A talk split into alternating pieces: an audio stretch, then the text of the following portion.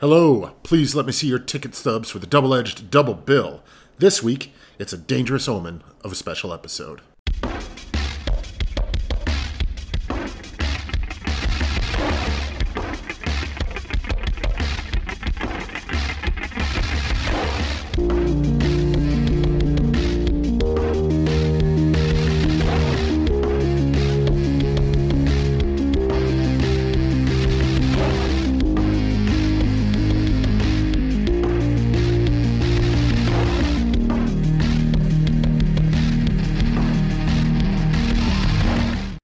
Week, Adam Thomas and Thomas Mariani come to the table to discuss the randomly selected yin and yang of a double feature. Then, both will have to pick a number between 1 and 10 order sealed F rates for the next episode.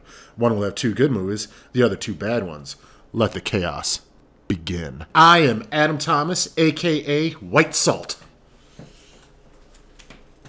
And I am Thomas Mariani, and The fuck did you get here? oh, it's a funny story about that. Oh. Uh, did a lot of hitchhiking.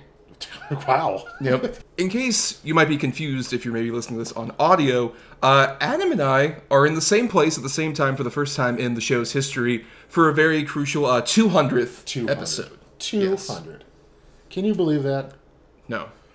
Me neither, man. What the fuck? yeah, so Thomas is uh, in Michigan, in my humble abode. He's shacked up with me for a week. Yes. Uh, throughout the history of the show, we've tried to like have meetup things and just never worked out Yeah. for some reason or another. Well, COVID being one of those probably big ones. So the big thing also for this episode is that while there is an audio version out there that uh, most people can listen to, if you're a patron, patreon.com slash dedbpod, for just a $1 a month, uh, you get special bonus things, uh, and that includes a video version of this episode that'll be uploaded. Hey, finger guns to the patrons, to those of you listening. Fuck you, you don't get to see all this. but thank you for listening. Please keep listening. Yeah, Yeah, we, we appreciate Yeah, no, all the, please. every you so download. and you get to see all sorts of stuff uh, that the audio people don't, like the illustrious background, all art done by Adam Thomas. yes. Hmm. I'm not going to get my security deposit back. but it's lovely artwork. Thank you. Thank Yes. Yes. Um, but yeah, so today for the 200th episode, we, you know, we're contemplating what to do because we usually for every 50 we do the redemption thing. Right. Is usually, but um, it because of the weird thing where it's like we wanted to have it the opposite of the last time we did redemption. Uh, we ended up doing it as 199. Mm-hmm. Right. So we were like, what do we do for 200? We were very uh, Yeah. And for us being together, we we really uh, went on and on trying to think of what to do, and then we decided, just like a fun thing, how about we dig into each other's ratings on Letterboxd, Mm-hmm. the app that we love uh, documenting all of our viewing habits on. Right. Um, and we decided how about I dig into your very hu- highly rated films and pick a couple choices, and you did the same for my two bad ones. Right. Yeah, and it, it just works out too because it kind of just shows more or less our own personal tastes a little bit more. Right. And, um, you know, we're not tied down to one genre at all, Right. as you'll find out with these choices. But and plus, it's also interesting given just the history of our friendship in general before the Yeah. show. We mostly agree on things, but I would say Yeah. there's a solid, like, it's like 80 20, where, like, I think we mostly agree, but that 20% is a bit interesting in terms of where we differ. Yeah, I think that's true, but I don't think it's ever like, uh, um, I really love something that you absolutely hate or vice versa. No. It's usually like, yeah, it's fine. Like, you know, Right. something I love or something you. I didn't think it was that bad. Right. But it's never like uh, just a total polar opposite. Right, but it's interesting just kind of looking into that because I wouldn't necessarily hugely agree with your choice being like top tier necessarily, um, but which we'll get into. But on the opposite end of things, uh, we both very much agree about our bad film Yeah. in Yeah, a yeah, very yeah, yeah, specific way. Uh, so basically, if you're new, uh, every week Adam and I randomly pick a good and a bad feature based on the topic. And in this case, uh, I had two choices from your top-rated picks, Mm-hmm. and we ended up with the original 1976, The Omen. Yep. And then uh, you had two picks that I had rated very poorly. Uh-huh. And we ended up with Dangerous Men, Oh, yeah. which is a very special movie that we'll talk about. Yeah, it's, As we'll talk about. Yeah there's but- a lot there. Yes, but uh, let's go ahead and do The Omen. For generations, the Thorns have been a family of tremendous wealth, position, and power. The perfect marriage of Ambassador Robert Thorne and his wife Catherine was fulfilled by the birth of their son, Damien. And then, when the child was five years old, something terrible happened.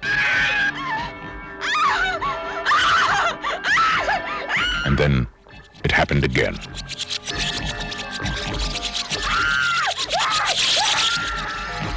Was it an accident? Was it murder? Was it a coincidence? Or was it an omen? Look at me, Damien. It's all for you. 20th Century Fox presents a film of psychological suspense about an occurrence of earth shaking importance. Gregory Peck, Lee Remick, The Omen. If this is the truth, where does it end? So The Omen uh, came out June 6, 1976, from director Richard Donner, who recently passed away. Uh, very interesting director in terms of uh, it's weird how he didn't have as much of a distinctive style necessarily, but was just like so diverse in the way he worked in genres. Yeah, that's true. I never thought about it that way, but like you know, Superman, The Goonies, The Goonies, Lethal Weapon, Lethal Weapon, all four Lethal Omen, Weapons. yeah, all four Lethal Weapon, The Omen, like yeah, all they're all so vastly different, but they're just sort of like expertly crafted. Too. Yeah, even the one that we cover on the show, the um, the Rutger Hauer one, Ladyhawke. Yeah, Yeah. But uh, yeah, so The Omen came out in, in 1976 and was very interesting because um, it was very successful at the time and is also, I didn't realize this based on no other property. It's like an original script. yeah, hundred percent. Because I would have figured, like, when we watched this movie together, I Mm-hmm. said, like, I would have figured this would have been based on, like, some best selling novel I never read. Kind of like The Exorcist. You're right. In Yeah, yeah, way, yeah. Yeah, And people even at the time accused this of being just an exorcist kind of like riding the coattails of that, which is weird just because it's religious horror, I guess. yeah, that's I that's don't. literally the only reason. And there's a kid in it. Right. That's that's the only reason. Yes. Yes. Um, this is um, in no way like the well, I guess other than the Catholicism undertones, but it's just a completely different animal. well, and it, it just feels like that comes in sort of waves of sort of like that religious horror. Mm-hmm. Anyway, like particularly at the time, I, the Exorcist I would definitely say kick that off, and this movie wouldn't probably exist without the Exorcist to some degree. Yeah, I think that's true. I think right that's true. but um, at the same time it, it's definitely just taking like okay the, everyone's scared of religious stuff Mm-hmm. let's go ahead and go full bore into that and i'm curious adam given you rated this so highly and i chose it mainly just because like oh wow i haven't seen this movie in ages Mm-hmm. so i definitely want to cover it um why is it like so high for you Um, Well, it's one of those that I saw at a very young age that I probably shouldn't have. Well, not that I, I definitely shouldn't have. I was Right. probably six or five, like that young. And I just there was a couple things that always stuck out for me, like um, Billie Whitelaw for sure, like the grins and all that stuff. But the dog in the bedroom, the beheading scene, the "It's all for you, Damien," which I ranked as you know when we did our little countdown list as my favorite all-time death. uh, patreon.com slash Patreon.com. pod for the top 10 list yes Yes, yes, yes. Um, yes, please. um, anyhow, but yeah, I just it's I still it was so effective then, um, and that's even without understanding what I was watching. Like I had no idea. Like you know, five year old kid, what does he know about God and the devil and all that stuff? You just know you're watching something that's scary, that's really effective. As I got older and you know I got more, not necessarily more into religion, but started understanding more about religion and sort of where my own faith lies and things like that um, it just opened the movie up even more for me. And it, you know, it becomes just this really interesting take on basically a essential like mystery thriller movie. Like, is he really the son of the devil? Is he this? Is he that? And the religion is just used as sort of a tool to tell this really, really scary and interesting story.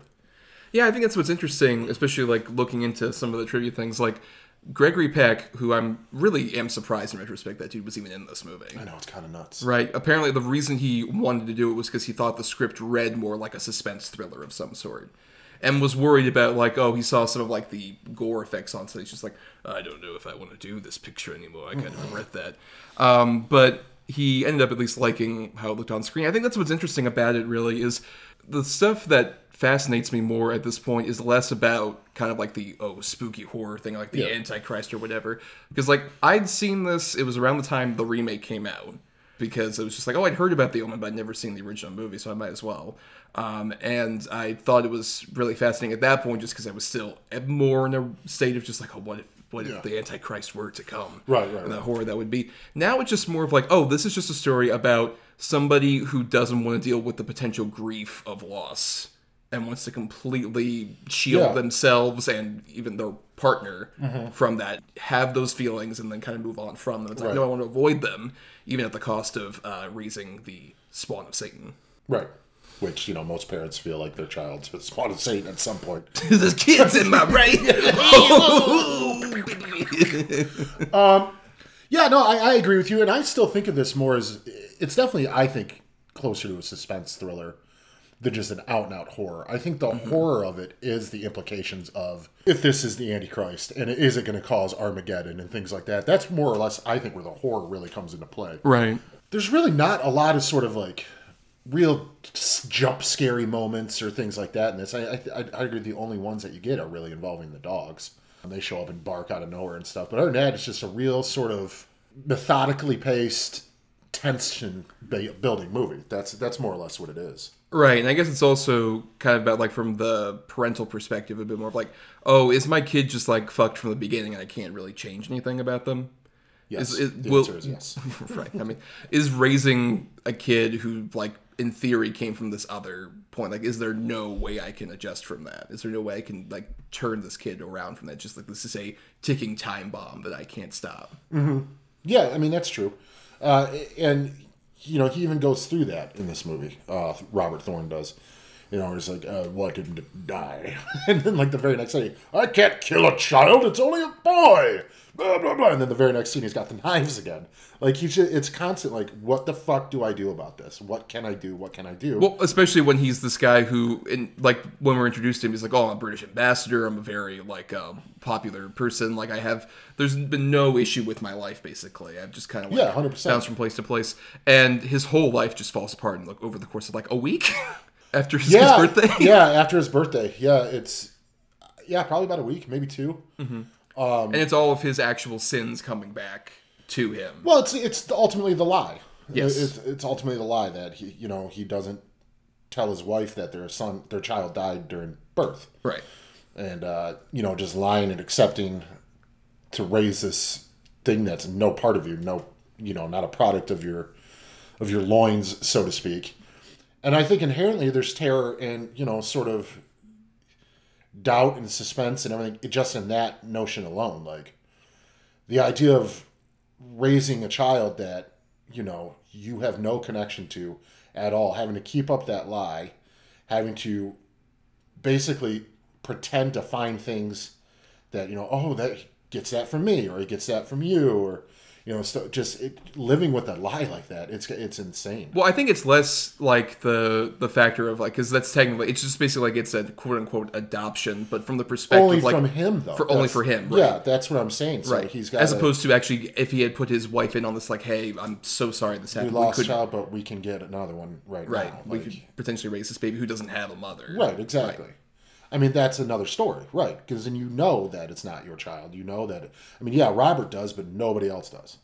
Right. You know, so like I said, he's got to lie constantly to Kate or Kathy or whatever. I think she's Kathy in this one and Kate in the remake. Right. But constantly lie to her, and you know, ultimately, sh- what sh- happens to her is because she starts to realize like this. I don't think this is my child. I like th- this can't be, and you know, she she pays the ultimate price for it for his uh for his dishonesty. I mean, and anyone else who tries to expose this truth, Mm-hmm. which I do kind of like the sort of setup for it. Um, I was I was saying this to Adam, like it kind of feels like it's the inspiration for a lot of the uh, Final Destination movies in terms of like just the the setups for all the death sequences.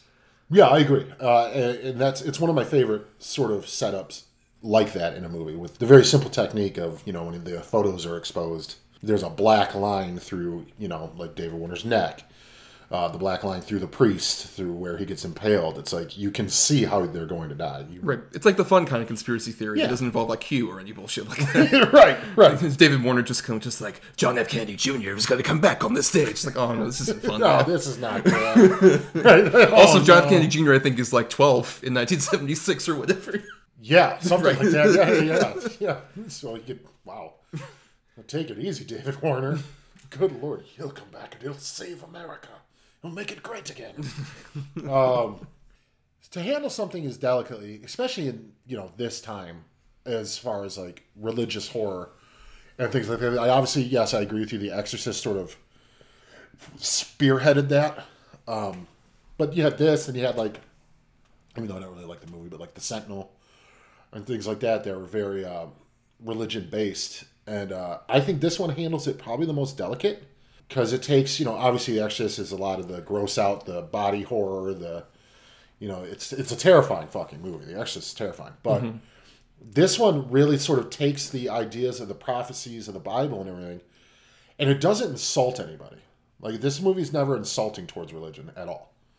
It, it takes the story that's in the Bible and just says, "What if this is true? What if this is going to happen?" Well, and even it does like mess with some things interesting ways that are culturally like laid mm-hmm. down. Like I found out, like I'm because I'm not a very religious person, as could probably be told by the podcast. I, I'm a heathen of some sort. Yeah. But what was interesting was finding out that apparently in the Bible, the Antichrist isn't really specified as like son of Satan. No, It is just like not someone who is like an agent of the devil. Versus like being like literally the spawn of Satan. It's like something basically like this movie helped culturally cultivate. yeah, hundred percent. Yeah, yeah, yeah, yeah. No, that's that's very true.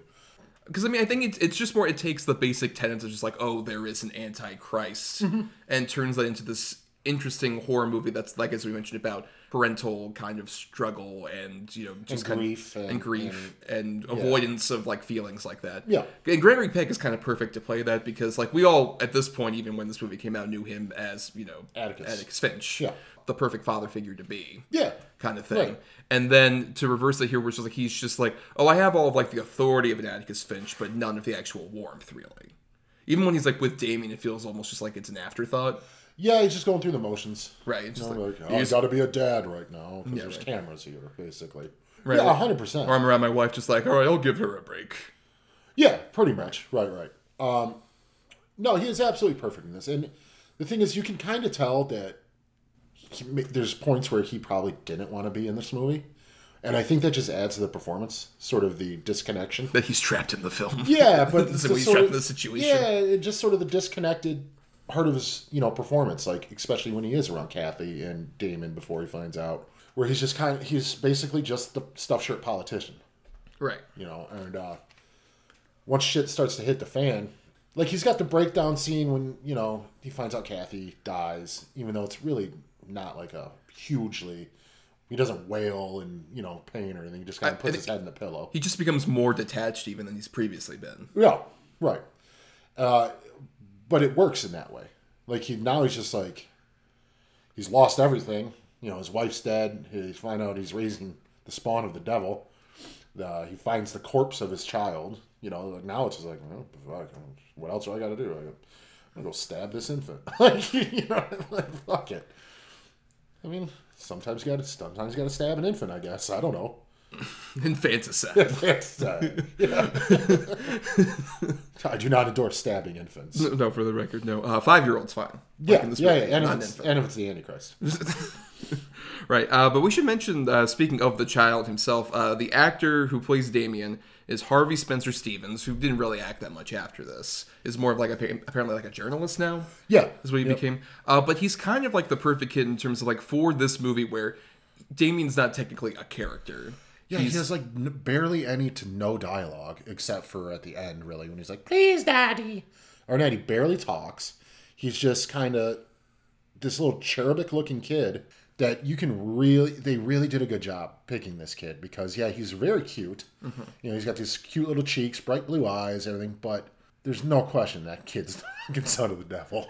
Right, which I mean is, is, is helped by a lot of like the filmmaking stuff. I think Mm-hmm. where like because there are so many points where he does look like he could just be a genuine child, just like Yeah, yeah, yeah. like oh sweet cute innocent kid, and then when uh, Lee Remick is like about to fall off and Mm-hmm. he just like stares down at her. Just it's the blank face. Like when he's smiling, Yeah. it seems like oh, it's a cheerful kid, but when he's blank, it is genuinely upsetting. in comparison to like you know fully transparent we watched this and then the remake right after just to see whereas in the remake you can tell they're telling the kid look as evil as you can try to look as sinister as you can and blah blah blah Especially with those fucking cuts in, in the Omen remake. There are points where like they'll have weird dream sequences for Julia Stiles' character. Yeah. and it'll just be weird flash, just like oh look, here's Damien with the noose. He's got vampire teeth. Or Yeah, something. yeah, and he's like wearing, yeah, and he's wearing like a fucking Slipknot mask. like it's so stupid, but And, and then the fucking literally the reused hood figures from the village show up. yeah, It's really dumb. it's really bad. But yeah, you- and I'm glad we watched it also because like we like if we were to ever cover that on this show, we would just do like a shot for shot remake of our conversation yeah, pretty. I mean, it's the same It's the same fucking to, movie. to the point where the orig- the guy who was writing that remake was told by the WGA like this is so close we can't credit you. We have to credit David Seltzer yeah, who wrote the yeah. original So the guy movie. who wrote the remake got zero credit for it. and they just gave it to the guy who wrote the original who I think was even retired by that point. Just like oh shit, Yeah, sure, I'll, I'll get some money. Yeah, fuck it. Yeah, I'll take it. Did nothing. Absolutely nothing. And you could tell. It's just, it's terrible. But that kid, like I said, you could tell he was getting direction. Like, really look evil, really try to, like, you know, you're the bad kid here. And it feels like in this one, I don't think they gave him that much direction when it comes to that stuff. I think they just don't look at her. Like, just look. Like, don't. He didn't, like, even, like, widen his eyes or anything. He just looked like a fucking little kid chilling. Right, and Richard Donner is one of those guys who's worked very well with child actors. Mm-hmm. Like who, throughout his whole career, he did that. I think this is a great example where it's just like, how about you be a kid, and like sometimes it might be spooky, but it's not. that- Yeah, and if I remember correctly, the story is at the end, you know, when he turns to the camera and he gradually smiles and gets bigger and bigger, and it's such a genuine smile, like it really is. Right. As far as I know, I, I'm not exactly sure what he was doing, but Richard Donner was off screen either doing silly faces or making fart noises or something like that to get that kid to smile, and it works so well because it looks so genuine. Like that kid is really just living it up. right, which is helped also by the fact that the score playing throughout this course by Jerry Goldsmith, Mm-hmm. and for some reason the only movie he ever won an Oscar for, which is baffling. I, I hope, and they the fucking. I, just I, I want to live in the world where they performed the original song live at the Oscars. like we were talking about that, uh, it- it Right, because like the thing is, it, he was nominated in one Best Original Score, but also Ave Satani was for some reason a separate song that was nominated. I know, and I just love the fact like. Like Thomas brought up how funny it would be if they, they performed that live at the Oscars, but because it was the 70s, they're like, and now Ave Satani, as performed by Sly and the Family Stone. you know, just how good. Bum,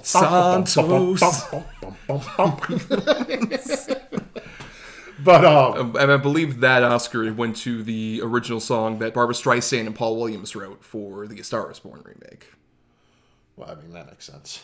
Yeah, I mean, uh, Not Ave Satani. Well, the, Oh. Academy voters just like, yeah, jam out to this. Oh fuck yeah! Put on my record of Ave Satani. Someone get a fucking goat in here. Uh, but, but yeah, no, it's just this movie is so perfectly crafted to me, where it's just I don't feel like there's a wasted piece of film in this movie. right. I think it works so well from start to end, just setting up that tension, setting up that tension. You let it build, let it build, let it build, and crescendo with Gregory Peck getting shot, and then you're like, oh man, the funeral, and then when it just, you know, we got to leave Mr. President, and it pans down, and the president's got Damien. You're like, oh shit, like it's just perfect ending. It's such like a dark, really macabre ending. Right. It's a very much a bleak movie. Yeah, whole yeah. I Yeah. would say bleak is a good word for this. Yeah. Right, and I think it's because like you get that bleakness throughout the whole movie. Not just we've only really mentioned Gregory Peck and the kid, but like the whole supporting cast is great. Like Lee Yeah. Remick in particular. Oh, she's I feel, wonderful. Yeah, I feel like so, so bad for her. Yeah, and Billie Whitelaw's perfect too. Oh. I mean, she's terrifying. Yeah, particularly the shot where like um it's where uh, Gregory Peck is trying to get Damien like after he looks at the Yeah. birthmark, and you just see like her walking down that hallway and just like the shadows cascading on her. Mm-hmm. So So effective. Or like when um, E. Remnick is getting ready to leave the hospital and she's trying to get dressed and she got like the shawl over her face.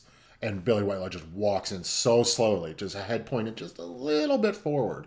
And it's just enough. That's just enough. Where Mm-hmm. you're like, oh, this, she's going to kill her. Like, this is terrifying. Right. And you can see it, like, even the, her reaction, Lee Remnick's reaction is just frozen in fear. Yeah, Like, it's perfect. Oh, man. Fucking love this movie, kid. um, what would you say then is your best like your favorite horror sequence? Is it like the beheading. okay, but David Warner's beheading? David Warner's sequence, slow mo beheading. It's uh, it's so crazy effective, and it still looks good. Like Mm-hmm. even for 1970s practical effects. But the fact that they the way they did it, and they got that head to spin in the air, Yes. the whole time going forward as the body in the glass is going through. It's just it's so perfect. It works so perfect. It's so visceral, so violent. I mean, yeah, it's a beheading, but it's not like a huge geyser of blood or anything like that. It's just the head separates from the neck. Yeah, I mean, I would have to say it still probably is the one that you put on the Patreon of the the Oh nanny. yeah, oh yeah, that's yeah that. Yes. I- well, I take mine back. You can have it back. Okay, I mean, uh, the, either of those were pretty great. But um, yeah, shout out to it's Holly Palance is the lady who plays the nanny, and the way not related to Jack. No, I don't think I, so. I don't know. Maybe. I'm, I'm not sure. Uh, but um, what, what I love so much about that sequence is the build up to it kind of feeds off of you know Donner's sort of naturalism that he always did, which is like it feels like you're just at a kid's birthday party. Like right before that, it just A feels rich very- ass kid's birthday party, well, but yeah, a kid's birthday party. But right, we're just like kids are playing around. It's just Yeah. like, kind of like captures parents it. are disinterested. Even like Damien is doing like fun things. Like I love the bit where it's on that little like metal Yeah, the thing, cart that, thing. that only could have existed in the seventies before. Like, You ain't put a kid on that. no, no, no, no. way. But he just goes down. He's like very cheerful and Mm-hmm. joyful. Just like oh, everything's fun. And then that nanny makes her big declaration. Oh, it's so good, dude. It's so terrifying. You know, because and it's it's funny because he's like, you know, he's on the merry-go-round. All the moms are around, all the kids. The dads are like got beers, Mm-hmm. hanging out, and you can just hear you because you hear her calling him for a good ten to fifteen seconds before they reveal. Yeah. You can just hear, you know, Damien, Damien, look at me, I'm up here, Damien. And yeah, once it gets to her, and you know, the one thing this one does really well in comparison to the remake as well, especially in that scene, you don't even realize she's got a noose around her neck at first. No, she's just up there. She's like, just oh, wait, standing on the roof, like, what the fuck is happening? Whereas in the remake, she's literally holding the noose like this. Like, oh, jeez. I wonder what's going to happen. no, what's she gonna do? Uh, but yeah, it, it, you don't even really. It takes a second, even just that one second of like, what is going Mm-hmm. on, makes it so much more eerie and con- like confusing and scary. They give you a chance to use your imagination or try to figure it out before they show you. And to me, that works so much more than just showing everything. Right, and I think this movie, like those two sequences, are the best example of like how the suspense and then the payoff actually like really work in tandem. Mm-hmm. I would say some of the other sequences, I prefer the setup to the eventual like horror death. Like I mean, Patrick Troughton's is a great example of that, where I love the fact that he's going around like the weather's affecting everything's big and massive, and then the actual like spike coming down. I don't. I think the impact is you can tell the limitations of the time Sure, sure. Feel what's most there. Or Lee Remick's, I think, is a great example of that, where I love the build up Yeah, so much to that sequence with like the tricycle and her like setting up everything and Mm-hmm. the goldfish falling down. It's like, oh no, what's gonna happen? Then the actual shot of Lee Remick where they follow, like the basically the camera's on the body, and she's like, "Ah!" Yeah, no, and then she like boom bounces, boom. Like it's so silly, but then it pays off though, because then you get her falling out of the hospital window, straight through the ambulance. right, which we even made the joke. Yeah, Someone call an Someone- ambulance. oh my god! Someone call an ambulance. Someone's been hurt. Uh, but yeah, I, I definitely agree with you. Uh, I think the setup, in particular, to uh, I, I'm not going to remember his name, but Doctor Who. the, the second Doctor Patrick Troughton. Yes, Yeah, that guy, Troughton, Fishman. look, it's a very British last name. it's a Fishman. You're a fucking Fishman, ain't you? um, but um, yeah, I, I agree. The build up to his death is a lot more effective than the death itself. I think the idea of how he's killed is fucking cool. I like that the you know he gets impaled and all that right in the churchyard. But yes, you can see definitely see the limitations to it. But again, and I don't want to keep talking about the remake, but it is the same fucking movie. Uh, I vastly prefer this compared to the way they do Pete Postlethwaite yeah. where same death basically, but it's so overtly CGI with the way the pole falls and you follow it and then it falls through the glass. Well, and it's also it's so weird where like you see the influence that the Omen had, original one had on the Final Destination, whereas by that movie, I believe it's like the same year as Final Destination three, so they kind of have Yeah. to play up to that. Yeah. and it feels so much more just like oh, we're trying to basically like copy this influence thing 100%. from the original movie. So it's either that movie's either following the exact scene for scene, line for line bits of the original movie, Mm-hmm. or kind of aping the things that were inspired by the Omen.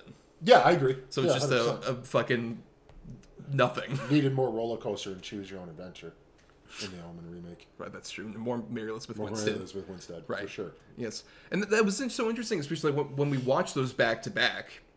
It's so fascinating how, like we said, literally, Do we, do, like we line. want, do we want to tell them what happened while we were watching the remake? Oh yeah, We were about a half hour in, and then we just decided to shoot each other with Nerf guns for the rest of the movie. Adam has a large selection of Nerf guns. Oh yeah, I got like 14 of them. Come try to take them, John government. Um, but, I'm trying to break my house, so I thought this was America. uh, what? What? Oh, I'm sorry. But um, yeah, that's how disinterested we were. Not, and I, I mean, I'm sure some of it has to do because we just watched the original Mm-hmm. and we're watching the remake right after. But the remake is such a cookie cutter. Fucking, it's got that blue steely filter over fucking everything. From like circa mid 2000s, like every genre weird fucking camera cuts. Like there's a scene where it transitions into a setting sun for like a, like two seconds, and then it just goes black. Screen goes to black, and then it's daytime again. And you're like, what the fuck was the point of this? and a cast of very good people. Like, oh yeah, everybody's. the thing, if you had asked me like cast this movie in the mid 2000s, this would be a pretty solid cast. pretty solid, of other, that. other than Mia Farrow, I, I'd argue, Right, the only one where it's like, nah, this doesn't work. No, and credit to like Julia Stiles is the only one who kind of gives a shit. Uh, David Thewlis is is going for it. I think he's trying. I, I I think he he he's a character actor who appreciates every job, no matter how. Yeah, I, I'll give. I'll agree. Okay, I'll go with that. I, mean- Liev Schreiber wasn't up to snuff yet. I think you could tell he was still. Also, he looks on like some kind of medication throughout the whole movie, just like I love you, wife. right, yeah. Stay away from my family, please. Um, yeah, but it's just we were talking about last night how funny it is that you take like a shot for shot remake, basically, not shot for shot, but story beat by story beat. remake. Particularly like almost line for line in most of the most of it is line for line. Yeah.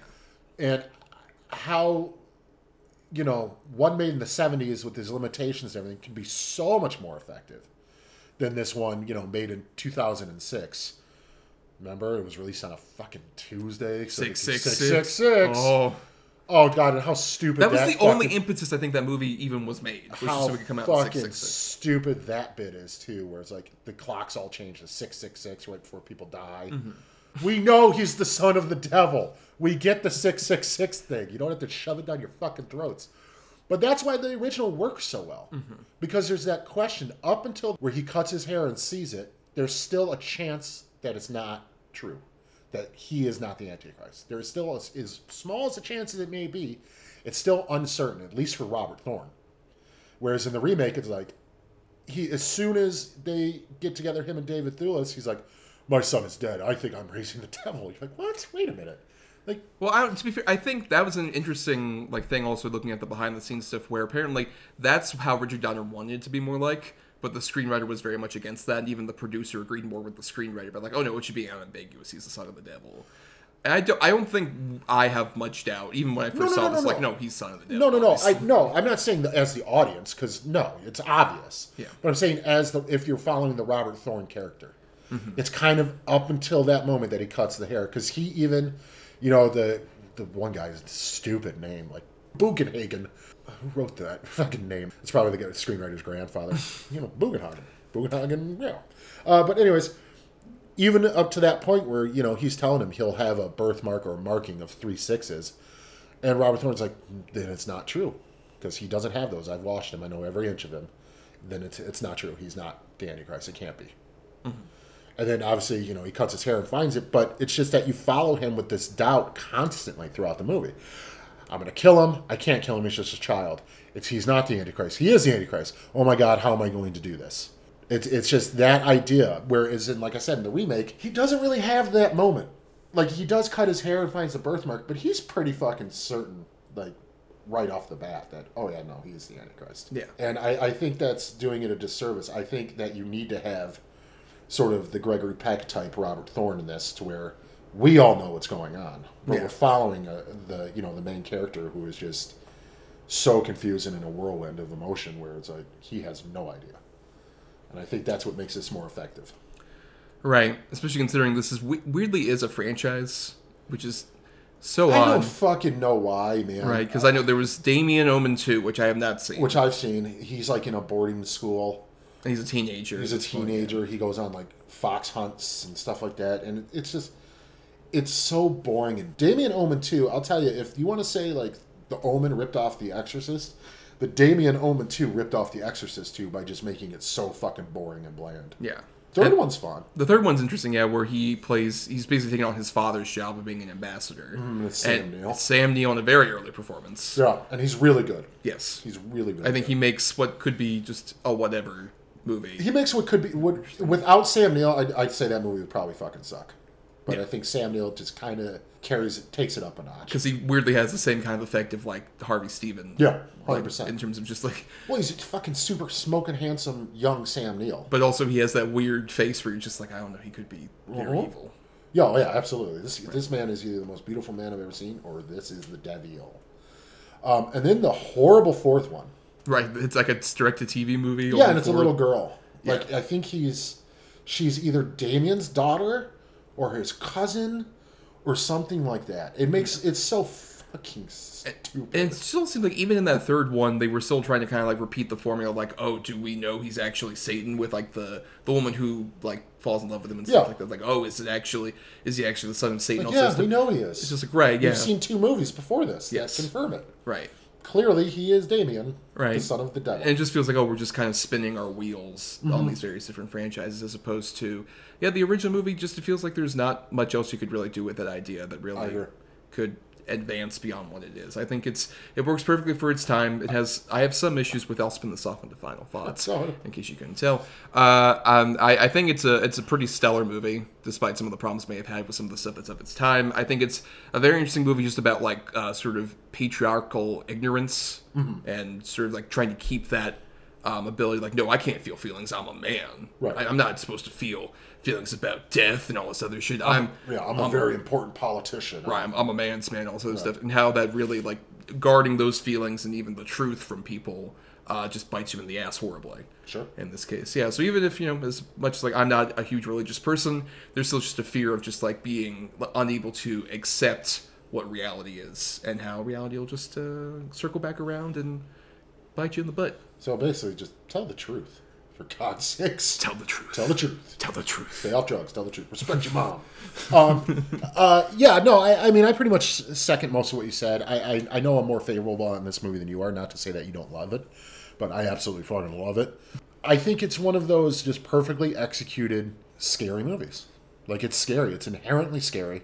Just the idea of what it could be and what the possibility, if something like that is true, then the possibility of like what else is going on? What is now the plan? What does this mean? If the son of the devil is a real thing, then that obviously means Christ is real and heaven and hell is real and you know there are consequences and nothing is you know everything's predetermined and everything like that just the idea of that is terrifying right that no matter what you do you're not in charge of your own fate really and uh yeah fuck all that noise but uh yeah i just think it's a great movie um it's one of those that i'll watch every couple years and you know one thing other thing too Damien is such an inherently scary sounding name already. Like, you, obviously, that's tied to this movie adds more to it. But even if it wasn't, Damien is just a scary sounding name. To and what, what what like nickname do you give that kid just like hey damie Yeah, hi, Damie. Hey, da- hey, Ian. I E N.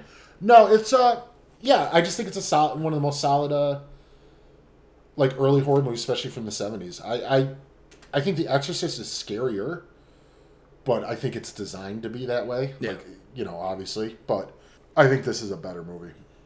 But now, Adam, it's time we get into our next feature, and what a feature to discuss: dangerous men. Beep beep boop. Beep beep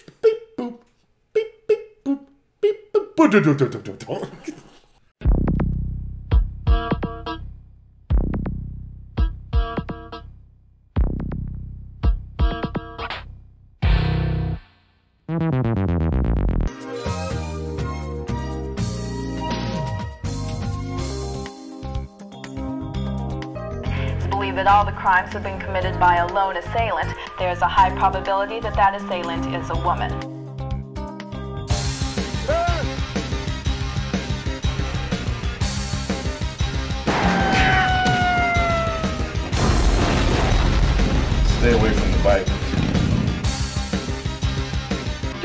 Just get out of here and leave us alone! Dangerous Men, guaranteed it's like nothing you've seen before.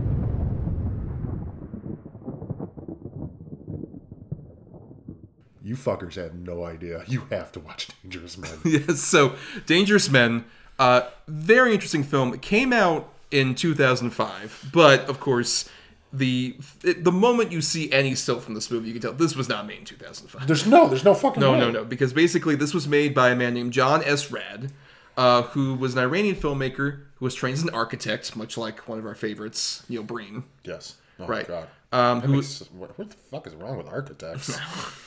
What's right with them? Yeah, that's yeah. There you Well, go. what's right with them is more important. Um, who uh, w- actually fled from the Iranian Revolution in 1979 and had been like working on Iranian films in between his architect stuff, and then decided to actually make a film in America that would appeal to an American market clearly in like 1984. And he had screened a version of an 85, but for the next two decades kept working on and filming stuff.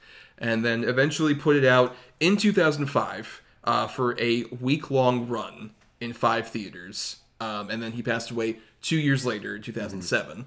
But after all of that, in around 2015, Draft House Films, who at that point especially was like very famous for like let's get weird cult oddities like Miami Connection, Yeah, sure. and put them out in the mainstream instead of just having exclusive to like midnight circuits.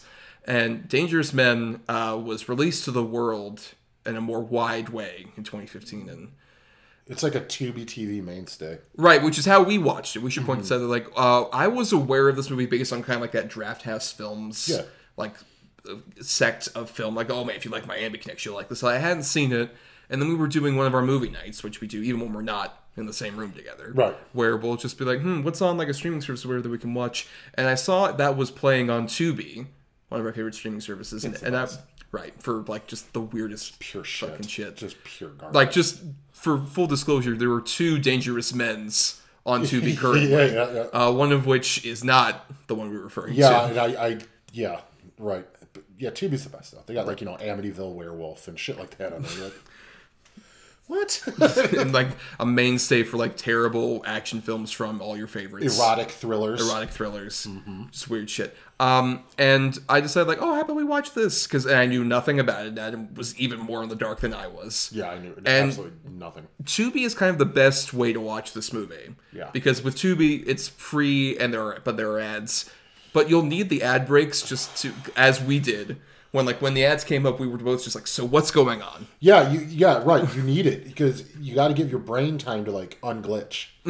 because you I mean honestly, I can't I can't stress enough to how fucking bewildering this movie is. It is fucking wild. Um it's seven, well maybe not seven, but s- close to seven plots at one time. Main characters are introduced and they're taken off screen almost as almost just as fast. Um, there's a rape revenge story going on. There's a biker gang. There's cops. There's the most awkward sex scenes like maybe ever, and yet it's kind of the a masterpiece because of it.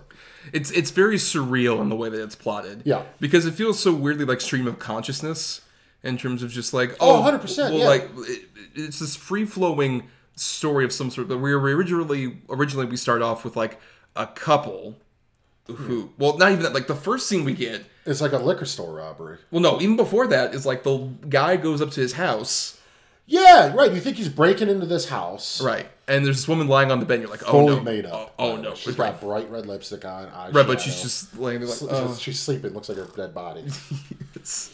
And the guy comes, walks in, like starts grabbing her thighs, and she's ah, and then it's obviously they know each other, and he instantly like mounts her. That doesn't work. Instant, instantaneously she's just like yeah I'll go along with it she's Yeah, consensual to she's this like, oh, cool. He's like, oh my god. All right. Oh, you scared the hell out of me. Let's do it. but and then it goes to like a liquor store robbery, and then it's you know goes to this couple on a beach. Right after they meet up with her dad and get his blessing. Her dad, Right. Her who's dad. clearly the same age as she is. and like, we want your blessing and your permission to Yeah. get married. and he's really into papasan chairs. um, but then we follow. I mean, I'm not. The, the reason we're doing it like this because you guys need to understand. There's no way to just accurately talk about this movie as a whole item. It's it's just so many different things. Yeah. You know, so we follow. You know, this the couple goes to the beach, and they're just sitting on a rock. These two bikers come and instantly like, oh look at that! Oh, she's hot. Let's get them. And then The, the boyfriend beats one of the bikers, strangles one of the bikers to death. The other biker repeatedly stabs him. And the girl goes up to the. And then this is. Well, mourns her boyfriend for about two, 20 seconds. not even. Not Oh, fucking no, even. oh my God. Oh my god. Hey, wait a minute, Tiger. I want to go with you. Finally, I'm free. And she instantly decides, oh, I'm going to, like, seduce this biker and then murder him. After my fiance has been horribly murdered in front of me. Within seconds, she figured this plan out.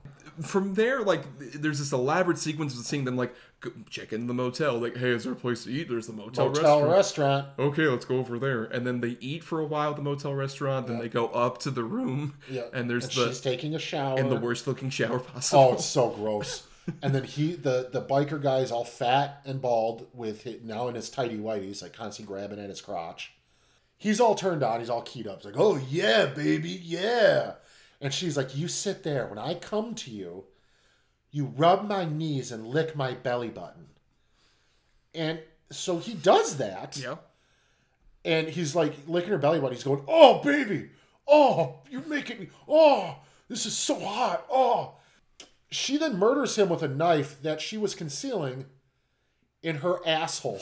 like in her butt cheeks. There's a really bad shot of it there for like a second. A second. And then like cuts She to had like a steak knife tucked in her ass. and she stabs him like fucking 10 times in his back. And then she decides, then after she kills him, oh, I'm going to do this to all men who deserve it. So then we follow this girl seducing, uh, well, no, I'm sorry. At first, she doesn't, actually, she doesn't really seduce anybody. Every guy she meets wants to rape her. Right. Every single one of them, including John Cleese. Um, Not not actual not John actually Cleese. John Cleese. Some guy who's just like his his name might as well be John without an H. Cheese. John Geese. John- but I mean, she he picks her up because she's hitchhiking. She at, like instantly falls asleep in his truck. He then pulls a pistol out from the sun visor, which okay, and he decides I'm to hold her at gunpoint. And oh, she wants it. Look at her. She's begging for it. He wakes her up. She then like tricks him into like, oh, take off your clothes and get on top of me. She grabs him by the balls and with like, a knife point. with at knife point, like I'm gonna cut him off. Get out of the car. Give me the keys. Take off your underwear. She leaves. We then follow this naked British man for like five to ten minutes, dancing, uh, talking about how there's pricklies on his balls. And just been like, oh my word, I can't believe I'm here. Oh, dear. What am I going to tell my family? Uh, maybe I'll tell them that I was robbed, or I lost all my clothes gambling, or no, maybe. And it's like literally five minutes of him tucked behind like a dry bush, telling us different reasons he might give his family why he's naked. Right, and then after a certain point, like after that fucking van comes up and those guys just throw Throw, garbage har- in. throw hamburger wrappers. Right. So then they cut back to her for a bit. Just but a then, little bit, But yeah. then yeah, then it cuts to like just a completely different storyline with like the her fiance's brother, Brother, yeah, trying yeah. to solve the murder. Right. That's been going And then on. he he gets clued into. Because like what Adam described up to the British guy is like the first twenty minutes of this movie. Yeah, man. Yeah. It's insane. It's like all of that happens in the first twenty minutes. Yeah, and, then like you said, then we follow the cop. Now he's on like a uh, almost like a revenge thing because he's trying to like find out who killed his brother. After he was so carefree when he's kicking up his feet on the bed. Oh yeah, like, just ah. having a good old time, being a little stinker.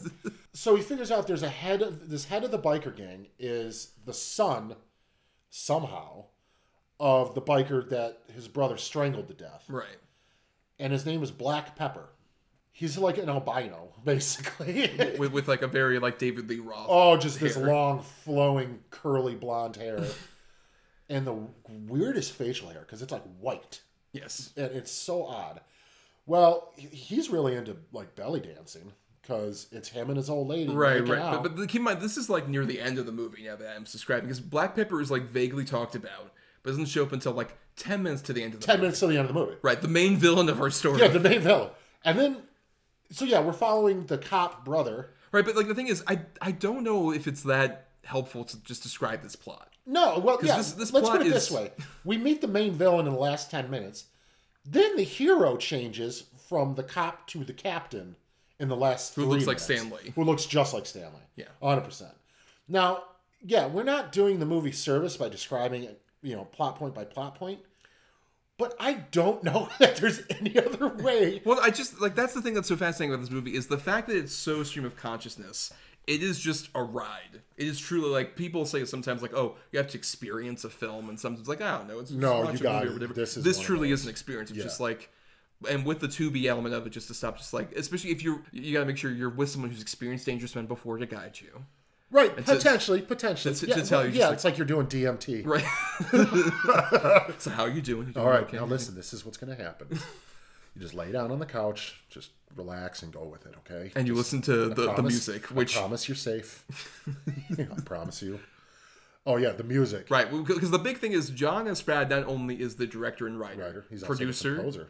and the composer, and the the soundtrack for this. It's it's one of those things where you complain a lot about constant music in movies. Yeah, but this one is like the best. right, because it's just the most bizarre music, The weirdest shit I've ever including the main theme, which you really wanted to make our main theme. I song. tried, man. I tried to talk him into it. He Thomas wouldn't do it. for copyright reasons. I don't want to like get sued by Draft House Right, Films. but you'll hear the theme in the trailer. yes, Um, but in, in case you missed it, it's literally boop boop boop boop boop boop boop boop boop boop boop do do do do do do do do do do boop boop boop boop over and over and over and over.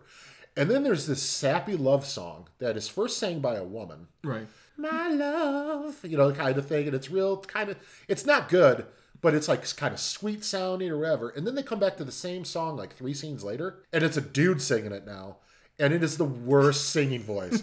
My love. And you're like, what the fuck? What? Oh, and she's writing the lyric. The, the, The girl- shot when like that when the guy version comes out. Right, and she's like on the beach, and she's literally written Written- "My love written the lyric, the opening couple the lines. sea," like written out in the In sand. the sand. What the fuck? What is this? Why? What the fuck is going on in this movie? That's the thing. Like everybody who's listened to this has heard me like really get flabbergasted. Watch this, and you will be right there with me. Yeah, There's no. There's no explanation. There's no rhyme or reason to kind of anything that unfolds on camera. no, Uh, the music choices are nonsensical. The plot points and plot development and character development don't exist, really. You just got to go with it. There's weird cutaways, like you meet a, a character, he, and then within five seconds he's on the phone with his girlfriend, and then within the next five seconds they're naked doing it, and you, you're supposed to care, I think. Uh, there's belly dancing. There's weird, like almost cunnilingus, but not. like it- it's just, it's so fucking crazy. Oh, tattoos change constantly, yes, constantly. One guy like has a swastika on his forehead, and then next it's an iron cross, and then it's a giant eagle, and then it's a smaller eagle, and then it's half there, half gone. Anytime a gun is shot in this movie, by the way, too, no muzzle flare, no, no anything. Uh, it's always the same noise, no matter the type of weapon it is. Anytime somebody gets punched, it's the same fucking like, uh, uh, uh, like every there's the fight scene at the end with like Black Pepper and the, the lead guy, where it's just like 15 times through, just like he's just round. He's like right crossing him over and over. It's like you're spamming a move in Tekken. And Black Pepper, by the way, kicks the living shit out of the main good just gets him out of the movie for like the last for like the last scene. for the rest of the movie. The last scene after that just does not So have then the it becomes character. Stan Lee, like chasing him. Takes his coat off, puts it on. Takes his coat off, puts it on. Take... and then While Black Pepper's like running away like up the mountain, and it's just like very like, very slowly getting away. So Black Pepper, okay, and I got to tell this plot point. Black Pepper in the, in the last like three minutes of the movie Spoilers for just Spoilers. ends up at this woman's house. She's sitting there like knitting an Afghan or whatever, and he gets in the house and she's like, "Who's there?" And he's like, "Oh man, I think she's fucking blind." She then pulls like a Nazi fucking pistol, right, a like Luger, Luger, circa like 1940. out from under the thing she's sewing. It just starts randomly firing it into her house. so then Black Pepper sneaks up on her. and Black Pepper's got like a steak knife in his hand. yeah, like he's got, a, fucking yeah, he's got a giant steak knife. Yeah, I don't know where he got it from. Maybe in her house. He sneaks up, somehow comes up from behind her, takes her down. Implications are there that he's going to sexually assault her because that happens constantly. yeah, triggering warnings, Yeah, a oh lot of sexual Jesus. assault stuff. Stan Lee then gets in the gets in the door, puts the gun to his head. Freeze! You're under arrest. Boom! Credits. Freeze frame credits. Boop boop boop boop boop boop. boop. What? Right. like, what, what? What the fuck? It's it's literally like, like, dude. He took off his glasses so you know he's serious. yeah, I'm gonna throw him. It's like, I gotta imagine like Woodstock in the '60s, where like, don't take the brown acid. Somebody took that acid and wrote this movie, made this movie. Like John Rad, which, by the way, guys, Thomas and I watched this interview last night. There's an interview on YouTube from Jack E. Jett. right circa 2005 when he was promoting his week long run I, yeah, it's a it's a very um, it's a queer based interview show. I think even the network is like queer something. well, uh, the show I believe is called like Queer Bait or whatever with yeah, Jackie it's- John. which is really a odd title, and he's clearly Jack E. Jett or whatever his name is. You know, Frank Trousers. I don't remember. Is really aggressively like hitting on John Rad. who walks out. looks like a goddamn magician. I mean, he's super thin. He's got the horribly dyed black mustache and goatee. Like it looks like the classic, like when you've seen drawings of the devil. Yes. Like where he's got like the goatee and beard and mustache. They it's told me that Satan would be attractive. Hundred percent. Exactly. and then Jackie literally says in like the middle of the interview, "I'd like to make out with you," and John Rad's like, "Uh, no." Oh, and by the way, in the middle of this, Sandra Bernhard is also the Sandra other Bernhard's guest. there, and Sandra Bernhard is doing trying really hard to like talk to him to get anything out of him. She's like, "So, would you prefer to call yourself a filmmaker or a movie maker or a director?" And John Rad just goes, "What's the difference? I don't understand." And you're like, "What?" I also a composer. What type of music do you like? Do you like it? Rock? She's like, "Yeah, yeah, you look like a rock and roll guy." No, he doesn't. And then the best thing is that he they show the trailer. They Like, show the trailer and they're all clapping. And then for some reason, Jackie just goes, You got a lot of ear hair. which he does. He has Oh, very it's visible ear hair coming out. It's horrible. Oh, God. I thought like his ears were discolored. No, he has that long of like gray and black ear hair coming out that it makes his earlobes look like they're gray. It's so fucking bizarre. And and and then like he's surrounded by like there's a like a black baby doll behind him. there's a male nude mannequin. Um, and then they like cut to commercial or whatever, and they're like, okay, and we're back with John Rad. And there's like a like a dozen chicks in, in lingerie just standing around him and behind him now. Right, to be fair, this was an edited video. I assume like this was what, like some one hour program where Giant Stride was like there for most of the thing, but like just the weird dissolve, just, like, and we're but, back. But it works perfect. It- it's kind of a perfect interview. It's, it's, but- per, it's a right. perfect interview to com- to go with Dangerous Men, because everything like how disjointed that interview is, and how the weirdest shit just happens, and there's so much sexual aggression. And it, it's literally like a six minute version of Dangerous Men. It's a perfect companion piece. If you want to watch, You should make that the pre-show for Dangerous Men. Watch that interview. I, I would do it after, Or that's really yeah, the, the the the mints after Yeah. the interview. and you'll totally get it. You're like, oh yeah, of course, this is the guy who made the Dangerous Men. Right. it makes so much sense. Right. it's the best thing I've ever seen. I think I, I, don't, I don't know. I it's so mind-numbingly crazy. Like we went on a fucking hell of a ride last night as far as movies. We did Dangerous Men. We watched that interview. Then we watched The Boy Next Door Which with Jennifer Lopez. We're definitely doing it at some point in the future. Save, save highly, your I'm, takes. I'm not saying it. Just highly recommend. I- Ten out of ten. Um, but like I woke up this morning and my brain no work no more. but, let's, to circle back to the actual movie Dangerous Man. I think, what do you think separates this from the other? Because we've talked about plenty of like so bad they're good kind of movies. Well, it's exactly the type of movie we love.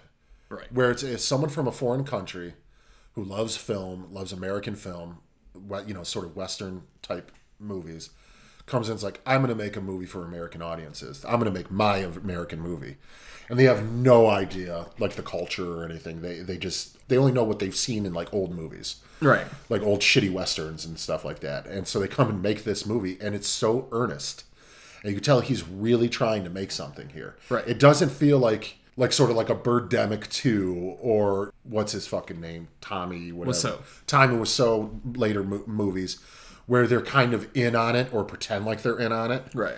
John Rad thinks he made something rad. Like he really does. He thinks he made a fucking kick ass movie. Yeah. You can tell in that interview. Like even he's super fucking proud of it. Like he he he thinks he made just a really good action thriller, and he didn't. But the fact that he thinks he did, and he, he it it's just makes it so much more endearing and fun, where hundred percent effort was given into making this. Right, but I think what separates this from some of the other ones we've done is like with some of these other bad movies, there's at least the resemblance vaguely of like a plot structure that seems. Oh yeah, no, this has none. No, this has Right, no, but that's what's so fascinating. I think that makes it so original. It's just like it has this weird spark of the moment. Like it feels like a movie that was shot in sequence, Yeah. and that sequence was just like, oh, I know, I have a vague idea of like, um, like, and over ten years, and over, yeah. because like clothing style changes, the cars change. Particularly any of the stuff with like the police. Yeah. Feels like it was shot like in '95 as opposed to '85. Yeah, but then like you'll get like a '95 era police car, but then there'll be scenes where it's like 1978 cop cars. Right. And you're like, what? like, and it, and it's the same scene. It'll show those cop cars coming down the street, and then And, like, with- with it an edit. Yeah, and they and then they changed it to the modern ones. It makes no fucking sense. But I, I agree with you. I think that's kind of what makes this such a gem. There's no clear linear plot here, like at all. The closest one you get is sort of the the you know Miss Forty Five, Lady Vengeance, I Spit on Your Grave type story. And even that whole plot ends with just like somebody like, oh, we'll look They- into they her looking at file photos. and then they arrest her, and it's over. right. That's it. Yeah. And and in the meantime, she also picks up a prostitute. And you know, just like, it's "Hey, what's the big yeah, idea?" How do I become a lady of the night? Which, by the way, I said it last night, and I will stick with it. That would be my '80s cock rock band name, Ladies of the Night. All dudes. Yeah. Oh, oh, yeah. Of course, all made up and everything. But it's weird. Like, so she picks up the, you know, the prostitute, and the prostitute gets naked, and she's like, "What are you doing?" So she puts her clothes back on, and then has a mental breakdown. the prostitute just starts sobbing, sobbing. So then you kind of get the idea that, oh, okay, she's going to become like a prostitute to kill Johns. Like, I get it. Very next scene is her driving in her car by like a Dairy Queen. And like your dad from the 1970s is sitting there like, hey. And then she kills him. You see a silhouette. You have- yeah, him. It's great. And then like the one guy sh- that picks her up and instantly like takes her to a secluded area. Like, yeah, now you're going to pay me back for the ride. She kills him and pushes the car off a cliff. It is just like pure insanity. It's insanity. Or even like admit, like like we said earlier, there's like some sexual assault stuff that's uncomfortable, but at the same time, there is also just a baffling. I will say filmmaking this. Style. I will say this. There is a lot of sexual assault stuff. There's always implied rape. Like like someone's going to try to rape her. Someone's going. Right. It never actually happens.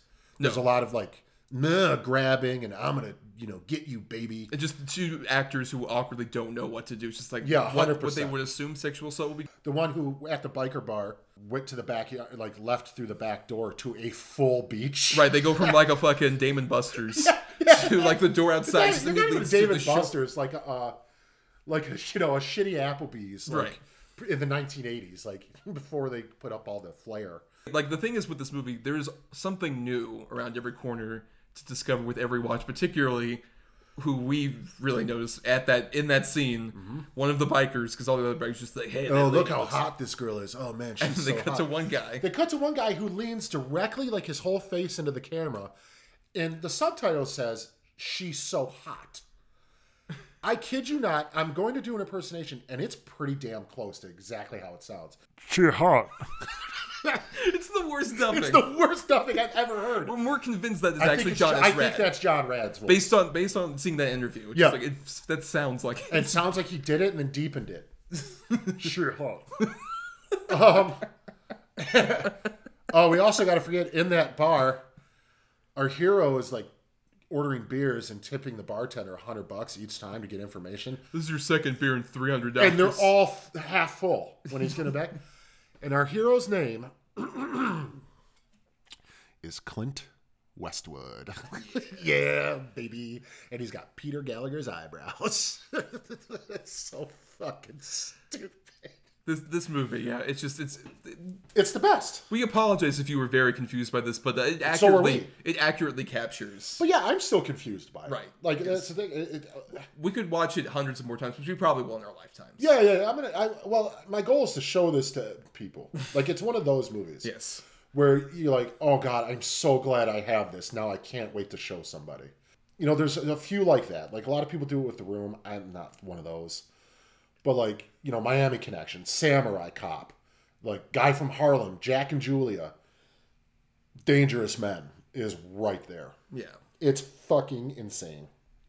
And it's a terrible, terrible film. It's horribly constructed, horribly acted, horribly edited.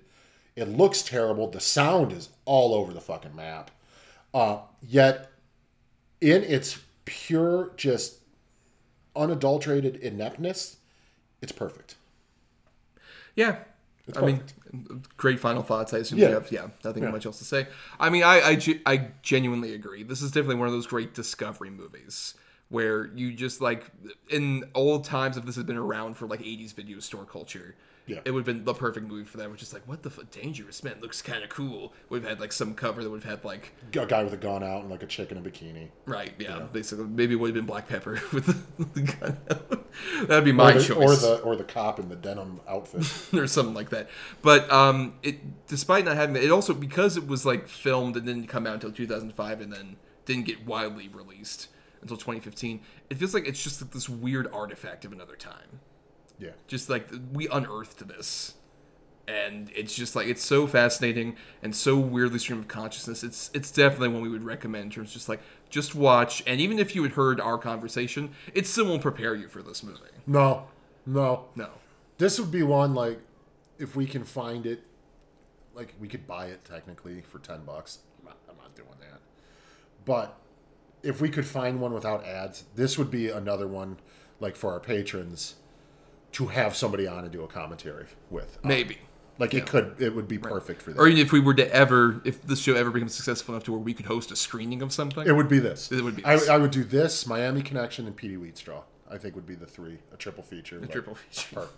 Well, actually, no, probably not Petey Wheatstraw, but Miami Connection, this, and Samurai Cop. I think would be a brilliant triple feature. So stupid. Mm-hmm. So stupid. so stupid, but so- so, perfect. so perfect. Yes, kind of like our show. I perfect's a real stretch. like, Ma- Masterwork is a better one. yeah, right. Masterpiece. Right, right. Well, now it's time we do our weekly segment, the double review, where uh, every week Adam and I uh, decide on you know programming the best and worst possible double feature related to the topic at hand. Mm-hmm. In this case, uh, we you know with our um, uh, double review, Yes. as we've been calling Yes. it for this, um, we are. Doing uh, you know two that are like that you love so much Mm-hmm. I have recommended, um, and two that are for my bad choices. Right. You have yours uh, choices for that. So I'll go first with uh, the two good choices I have from your top rated films. Um, I have one from the 1960s, 1969, great classic film, Butch Cassidy and the Sundance Kid. Uh, which is, if you don't know, it's based on the true story of Butch Cassidy and Sundance Kid, were actual people like near the end of the Western era, Yeah. who were like famous for robbing banks and being outward criminals and stuff like that, starring Robert Redford and uh, Paul Newman Yeah. Fuck and yeah. it's a stellar movie, perfectly written by uh, William Goldman. One of my favorite screenplays in general. Just so many, agree. like it has one of my favorite lines ever of just like I, I'm gonna butcher the line, but basically just like um everyone's uh, I'm seeing things clearly. Everyone else is wearing bifocals. Yeah. yeah. Like such a great line. Um, it just is basically about like there are many westerns that are about kind of like that end of the western era, and that's a perfect example of like these two outlaws who are just trying to not just get run away from the law, but just time in general. They're like fossils that just need to be like completely destroyed. They can't really like live in a modern changing world at this point. Um, and the other good one I have is a more recent film, but one that Adam also exposed me to at a movie night. I thought was pretty stellar. I have Session Nine Hell yeah. which is a horror movie basically about these guys who are uh, be, have been hired to get rid of this mold in this abandoned Asbestos. right, asbestos in this abandoned sanitarium, um, and they uh, it's uh, a group that you know is mostly just like kind of like fuck ups and weirdos and stuff like that. But one of them has had some serious like marital problems and seems to be exhibiting some less than stable tendencies. And it's a movie that's like, oh, is this place haunted or is this guy a murderer? And the answer is uh, maybe column A, column B Yeah. who knows maybe um, and it's a pretty stellar little movie um, great sort of like character focused horror movie that is like very unnerving Yeah. It's it's yeah. Yeah. yeah well, we'll- we'll get I'll wait, I'll wait, it. yes yes um, and then the two bad i have um, one uh, is one we've really wanted to do on the show because it's so fascinating. It's uh, the Chuck Norris vehicle Top Dog, which is like when you look at like the poster for this movie, it's about half of what the movie is basically, where it's Chuck Norris teamed up with a dog, and it's like oh, it's like Turner and Hooch or whatever. It's gonna be like some silly comedy, and it, it's a lot of that. But then the other half of it is the villains they have to fight, him and this cute dog, are white supremacists, terrorists, who are planning to like blow up a school, I believe. And it's such a bizarre movie that I'm very stunned exists to any degree. But it's at least so fascinating. I would want to talk about it on the show at some point. And then to a similar degree, I have another one called Branded. I don't know if you have any idea what this movie is. Came out like 2012. And it's basically about like this world where um, advertisements come to life and are like part of this weird like alien conspiracy theory thing that like basically aliens have come down and have used advertising to literally like destroy people's minds and there's this whole conspiracy involving like cows and sacrifices and shit like that Oh, I know, I know of it. right I've never fucking seen it. this movie's insane. This is one of those weird. I think it's another example of a movie that was just like made at like by some foreign distribution company, and like Max von Sydow's in it, and he, it's one of those classic like he's in the movie, but they only cut to him every so often without any of the other actors. So it's like, oh, you clearly shot this stuff mm-hmm. on some other day. It's a bizarre. Odd, terrible movie that would also be interesting to discuss for the show because it's been about a decade since I've seen it, but just certain things live in my memory and it's just like it's astonishing that this exists quite frankly it's a very weird movie Yeah, I've never heard of that one, but now I, I want to watch it. Maybe we'll try to do that while you're here this week. We'll see if we can find it. Just check it out. Session 9, yeah, Session 9 is one that I've always kind of loved um, ever since I saw it, especially the main performance, I think is just fucking stellar. It's one of those, like, nobody knows about performances in horror. Yeah. And it's great. Plus, it has the greatest single fuck you in movie history. from mr david Caruso. David Caruso, man. Zoom in. Fuck you. yes. Hi. Um, but, but it's it's definitely unnerving. It's one of those that sticks with you, man. Like that's why I don't watch it often. I've seen it, you know, once every couple years. But it's like one of those after you watch it, you got to take a shower. You're like, and even when we watched it during the movie night there was a point where we just we usually like talk through these movies pretty much yeah, we shut the fuck up Yeah, several for- times. i think it was a solid like 30 minutes near the end of the movie It was like We didn't- 36 minutes we clocked it. didn't Like we didn't talk. talk, didn't say a word. yeah Um, and then afterwards, we always talk for a little bit, and it was literally a solid hour of going, "Holy fuck, that movie, man! Jesus Christ!" Uh, Butch Cassidy and Sundance Kid, classic, perfect ending as well. yes Um, the fact that there's a sequel is like a travesty. that did not need. I, I was aware that it existed but, but isn't it actually a prequel because it's the early years yeah, but you, you don't need that. Yeah. You know what I'm saying? Like it, that movie ends perfect. It, it's a great sort of just one-off. It should be a one-off, just solid fucking western. And uh, I'm sorry, what was your other bad one? uh top dog Yeah. And the thing is, too, it's not even like a police dog. no It's like this shaggy, like the shaggy dog from the Tim Allen horrible movie. Yes. It's one of those dogs. Uh, yeah, but they fight Nazis. Like, what the fuck? The movie is out of It's like this control. movie where they're the, like those white supremacists, and then like Yeah. it'll cut to like there's a montage where like a makeover montage where Chuck Norris is like getting dressed in different clothes, and the dog reaction shots like yeah, yeah. Ooh, ooh. cut to just like we will destroy that school. this school is not pure.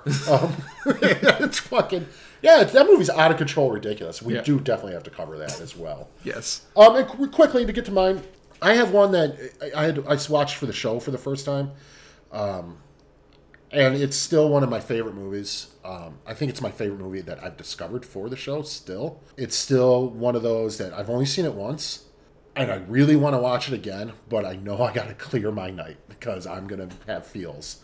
Uh, I have Moonlight, you know, starring Mahershala Ali, which he was did he, he was nominated. I He wa- he won. for this. It won for like that and screenplay, and of course, Best Picture after Yeah. a snafu. Yeah.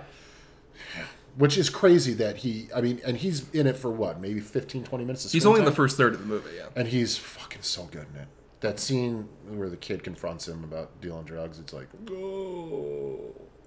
It's a beautiful fucking movie. Just, it's a wonderful coming of age type of story, um, f- just filled with tragedy. Um, what I would imagine, you know, sort of being afraid of your own sexuality and unsure about it. And especially, I, I would imagine, I've heard, I don't know, I can't really speak on it too much, but being like sort of young and black and queer, I've Right. heard is very scary, dangerous. You know, it's really hard.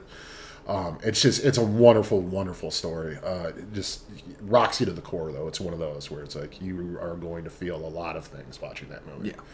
Uh, my other one is, uh, you know, came out last year. Soderbergh. Soderbergh. Uh, no sudden move. Uh, you know, it's this sort of really cool, slick, sort of noir take on a heist thing, just populated with really interesting, diverse, weird characters. Amazing cast. Um, fucking one of the best casts. Don Cheadle, Benicio del Toro, Don Cheadle, Benicio Kieran del Toro, Culkin, Kieran Culkin, uh, David Harbour, Brent, Fat Brendan Fraser. Fat Brendan Fraser, Matt Damon. Um, it's just the cast is amazing in this movie, Yeah. and everybody is on. Like, there's not one weak performance in the bunch. Everybody's giving a shit, um, especially Don Cheadle. It might be my favorite Don Cheadle's ever been. yeah. Uh, he's absolutely fucking great in it. So is Brendan Fraser. Brendan Fraser plays like a heavy, and he's terrifying. Like, but it's it's just a solid movie. Came out on HBO Max to like literally basically no fanfare to Yeah. it. Like there was a couple trailers released before it came out, and then it was just out. And uh, it's one of those that a lot of people missed. Uh, but anybody I know who has watched it loves it.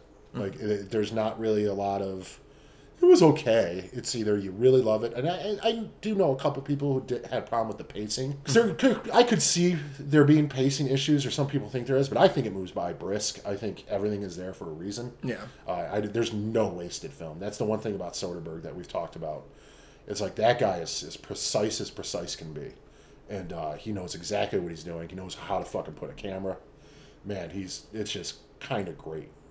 Um, and then for the bad, I have two movies that are very different, um, you know, as far as genre, but I think they're both trying to achieve the same thing and both fail miserably. They're both trying to be super controversial.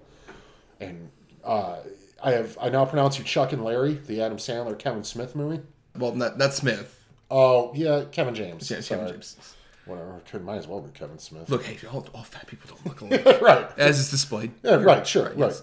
um, but it's it's just they're trying so hard to be like allies to the LGBTQ community, and it just comes across so demeaning and offensive and homophobic, and it's just it's one of the most unfunny things to me. I mean, and I've seen, you know, Jack and Jill, and fucking That's My Boy and these new Adam Sandler movies that are terrible. I think this was the really big start of the downfall of him, where just he was just doing garbage comedies, and this one is right up there with the worst. It's so gross and offensive, and just treats the LGBTQ community like they're all so flamboyant and out there, and every stereotype is what they are, and you, you just accept it, and it's just it's just a gross mishandling of the subject matter. And then uh, for my other one, I have from horror auteur Rob Zombie, I have 31.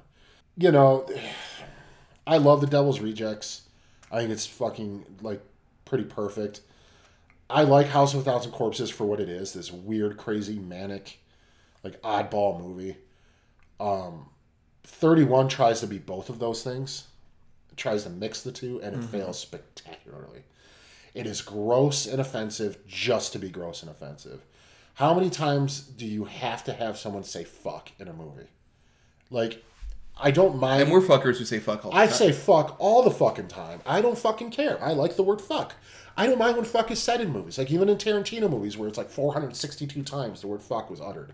But there's a genuine, like, in- usually a genuine, intelligent sentence or reason for it in those movies. Like some characters swear, yeah, I get it, but there- it's used to sometimes, you know, push a plot forward or have a point. or immerse you in who that character is. Right, to exactly. degree, yeah. Whereas in 31, it's just to do it. It's dialogue padding, basically. And just gross, offensive jokes.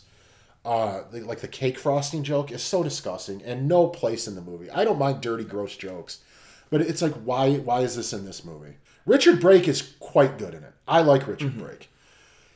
He's he's a real menacing performance in it and everything, but they give him some of the stupidest dialogue ever.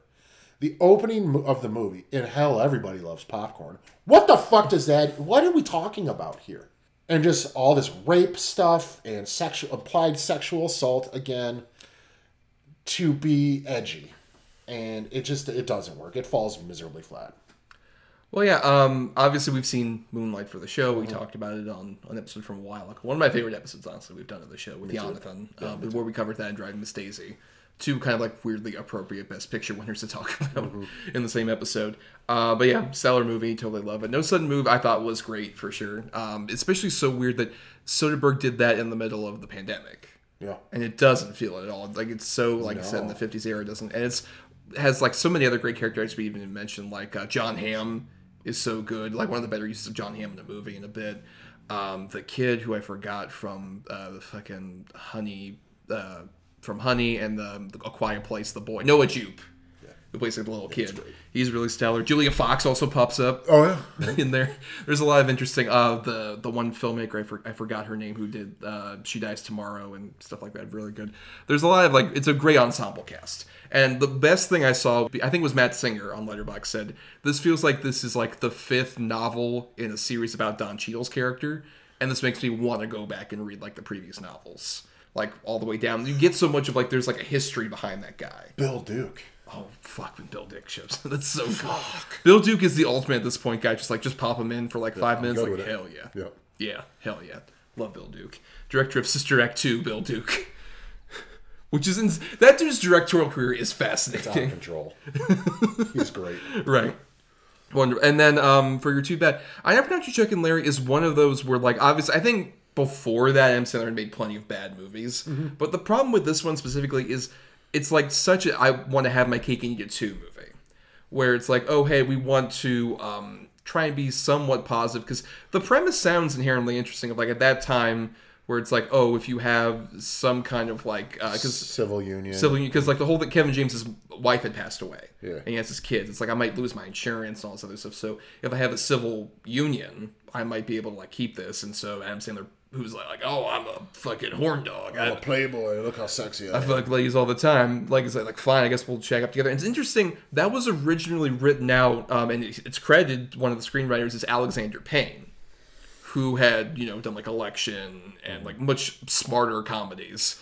And you could see like there would have been a version of that movie that would have been maybe more thoughtful and interesting. But they took his script and just turned it into this movie that is like, oh hey, we're allies to the you know gay people, we love them so much, but then also to have David Spade show up in drag Yeah. and do like a terrible stereotype.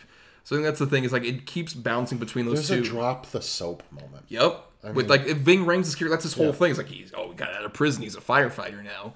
And it's like oh no, was he gonna like fuck us and shower and all this other shit? Just like yeah, it's it's really terrible. I completely get that. Obviously, it's one of the movies I have on Letterboxd. It's like a half star. Yeah. Along with Thirty One, which Thirty One is like this weird idea where like I have grown to at least kind of respect Zombie's choices as a director, even if I don't love all of them. Like Halloween 2 has gone from a movie where like I loathed it the first time to like, well, this is at least much more interesting and odd compared to like some of these lesser Halloween sequels and shit like that. 31 feels like a weird bankruptcy where like the Devil's Rejects and House of Thousand Corpses were clearly inspired by like older grindhouse movies, but had his distinctive style. Mm-hmm. And this is like, oh hey, I have like nothing left in the tank. Yeah. So I'm just gonna do this like really poorly put together movie where like the all the stuff with the clowns and the chainsaws, it just feels like this this might have worked as like a Halloween horror nights house, but stretching it out to a movie Yeah. just doesn't make any sense at all. It's it's really terrible. I agree. Uh, you know, and then we didn't even touch on it, but then like Three from Hell that followed it. It's like, it, oh god, dude, just stop, stop. You take a break with Rob Zombie. Well, and now he's doing that Monsters movie, which I'm at least I'm curious about. curious about. I'm very curious. Yeah. I, I mean, I I don't think Rob Zombie's going to make a hard R monsters movie. I highly doubt it, but I mean, I don't know. we'll see. That'll be interesting. Uh, but let's go ahead and just repeat our choices uh, for everybody out there in case you missed them. Uh, my two good ones were Butch Cassidy the Sundance Kid and Session 9. And then my two bad were Branded and Top Dog. And my two good were Moonlight and No Sudden Move, and my bad were I now pronounce you Chuck and Larry and Thirty One. Yes, and uh, we're going to be heading out here, uh, you know, as we uh, get to the end. Well, stay tuned, though, because we have our choices for uh, next time uh, for next week's episode. Uh, but we have some people that we uh, do want to thank, as we always do, like Chris Oliver for the intro and outro music used in our show. Listen more of his music at chrisoliver.bandcamp.com. And uh, thanks to uh, Christian Thor Lally for the artwork for our show, as we're uh, wearing T-shirts with his artwork uh, that are no longer available because we're not part of ESO anymore. Um, Bum, but my love. but uh, definitely uh, go ahead and uh, follow him at Knight of Water. That's Night with a K underscore of underscore water uh, on Twitter, where you can find a link tree to all his great artwork. And of course, we also want to thank our uh, Patreon supporters, patreon.com slash DEDBpod. For just a one dollar a month, you get bonus podcasts, and you also get to vote for movies we cover for the show. And you know, we're while we're up here together, we're recording things like obviously this video version. Yes. That's mostly unedited. Uh, so you'll get to see all of our shenanigans uh, as we're on the screen together. Yes, and we there was some bonus stuff that you listening on the main feed didn't even get a chance to hear. I know, and it's really fucking good. Really great. Just Yeah, so- like it was so worth that dollar that you Woo! paid for all the great, um, you know, the Second City style improv that we did. Just perfect, wonderful stuff. Yes, anding all over Yes, the place. all over the place. Um, and uh, you know, well, we'll also be recording some other stuff that we'll have um, in the future. Uh, they'll just be the two of us together. Stay, you know, like maybe a new uh, on the edge of relevance coming. Oh, Well, I think by the time this has come out, you will, the Batman would have already been out for a couple weeks. You would have heard our on the edge of relevance. Oh, that's true. It's my bad. right, but that's there. It's there. We recorded it. It's there. together. Yeah. Uh, we haven't recorded as of this taping, and we haven't seen Right. the movie yet, so it'll be interesting to go back to that. But also maybe an audio commentary. Um, some- maybe. you know, who knows? Who knows? Yes, yes. And um, you know, for uh, more of our antics, uh, you can uh, follow us at DEDBpod on Twitter and Facebook. And uh, you can also submit feedback to us, doubleedgedoublebill at gmail.com, all spelled out. And uh, for my stuff, follow me at Not the Who's Tommy on Twitter, Instagram, and Letterboxd. I also do some writing at marianithomas.wordpress.com and film-cred.com. And you can find me on Twitter or Instagram at Atom or Adam. That's A T O M underscore or underscore A D A M. Or you can find me on Letterboxd at Schwandtson. That's S C H W A N D T S O N. Yes, and uh, for more of our antics, uh, please subscribe to us on Apple Podcasts, Stitcher, and other podcasting platforms out there. If you're listening on the Talk Film Society Network, why not uh, go ahead and listen to all the other great shows on there, or dig into our Podbean main feed for like about a hundred or so episodes we did before we joined uh, Talk Society. And nothing else. If uh, you can't, uh, you know, subscribe to us on the Patreon for the dollar, it's cool. The completely free way to help us out is to rate, review, or share the show around because it gets us more visibility out there. Yeah, and we really do appreciate anybody who's done it. I mean, it does help, but I do just want to say, fuck you, Christian Alvarez. Go fuck yourself. Yes, loyal patron, friend of the show. Good guy. Yeah, Piece of he can shit. go fuck himself. Fuck him. uh, and you know what? Just before we even do our picking, I just Yeah. want to say, obviously, 200 episodes. it is an achievement, despite what other people may say. Oh, it's almost four fucking years. Know, almost four years. So we're coming up on that four-year anniversary show, um, and we're here. This is really. It's the first time we've been in the same room together, and you've said many times it feels kind of surreal. Yeah, it's weird. I mean, you've been here for this going on the third night, Yes. and uh, I don't think it's really clicked yet. Uh, I mean, it, obviously it has. We're sitting here recording together. But there's We've video watched- evidence We've watched movies. We got fucking drunk as monkeys Saturday night for your birthday. Oh, Uh, that's another reason I was here. Was my birthday. It's different, but at the same time, it feels like old hat. You know, yeah, we've never been in the same room together, but we've talked every week for almost four years. Yeah. You know, and a little bit before that, you know, doing other things. It's so yeah, you being in like in the room is strange a little bit, but it doesn't. It's the same at the same. You know what I'm saying? Like we're still Just there's a physical form. There's a physical form Right, instead yeah. of just a little fucking face.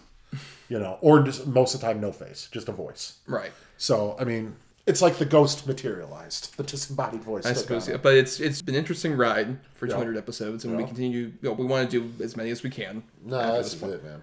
oh, well, It's the last one. well, I guess that's it. Yeah. See you guys.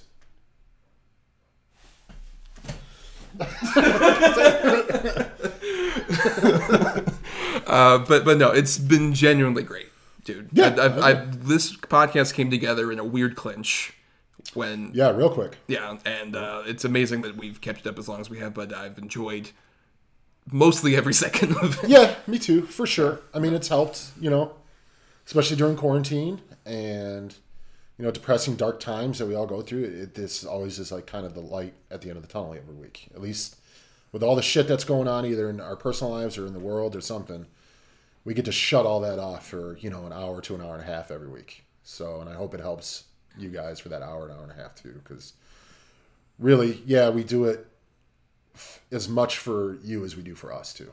Right. So. But we've also like I think it's really helped like talk to each other, especially like after the show and other stuff like that. We've become very good friends through this. Hmm. No, not really. I don't. At least I don't. I'll never. Uh-huh. I, I'll never see it that way. Oh, okay. yeah. All right. Uh, so you got to ride to the airport. Yeah. And my flight's not for another few days. Start walking. I, if you, I, you look at it, it says it'll take 13 hours to walk there. So start hitting them bricks, buddy. no, yeah, absolutely. We've talked every week. Uh, you know, hours, hours, and hours at a time. We do our movie nights. We do, you know, just shooting the shit after each episode. Usually, um, yeah. We, I, I think we've become pretty close friends. I mean, I wouldn't put you like in the top. Like you wouldn't be on. You'd be on the second Mount Rushmore. Could be like Justin, my Lord and Savior Jesus Christ. no, yeah, for sure, dude. Yeah, I'm glad you're just here. love the second round Rushmore. It's just like I'm over there with like Taft, William Henry Harrison. yep, yep, yep. And John Quincy Adams. LBJ, Thomas Marianne. oh boy, am I going to be a president? Oh no, Oh, yeah, don't want that. don't. No, don't want I mean, that. it's like my campaign slogan is You like, can't do worse. Right, you can't do worse. Yeah, You just be shrugging. yeah, right. Thomas Murray wins in a landslide. Nate Silver couldn't have predicted this. Uh, but it's it's good Yeah, to be man, here. for sure. I'm glad you're- here. Ah, yeah. Yeah, I'm glad you're here. Yes. Well, now we gotta end this episode, Adam. The only way we know how.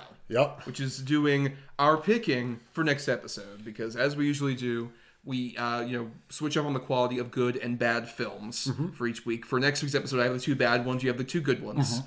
and we've assigned those with number between one and ten in Yep. order to get us to uh, you know the the other person picking a number, and whichever one that gets closest to results in our good and our bad feature. And uh, we decided, you know, we like doing something related to the Oscars to some degree. Yeah. when those come about.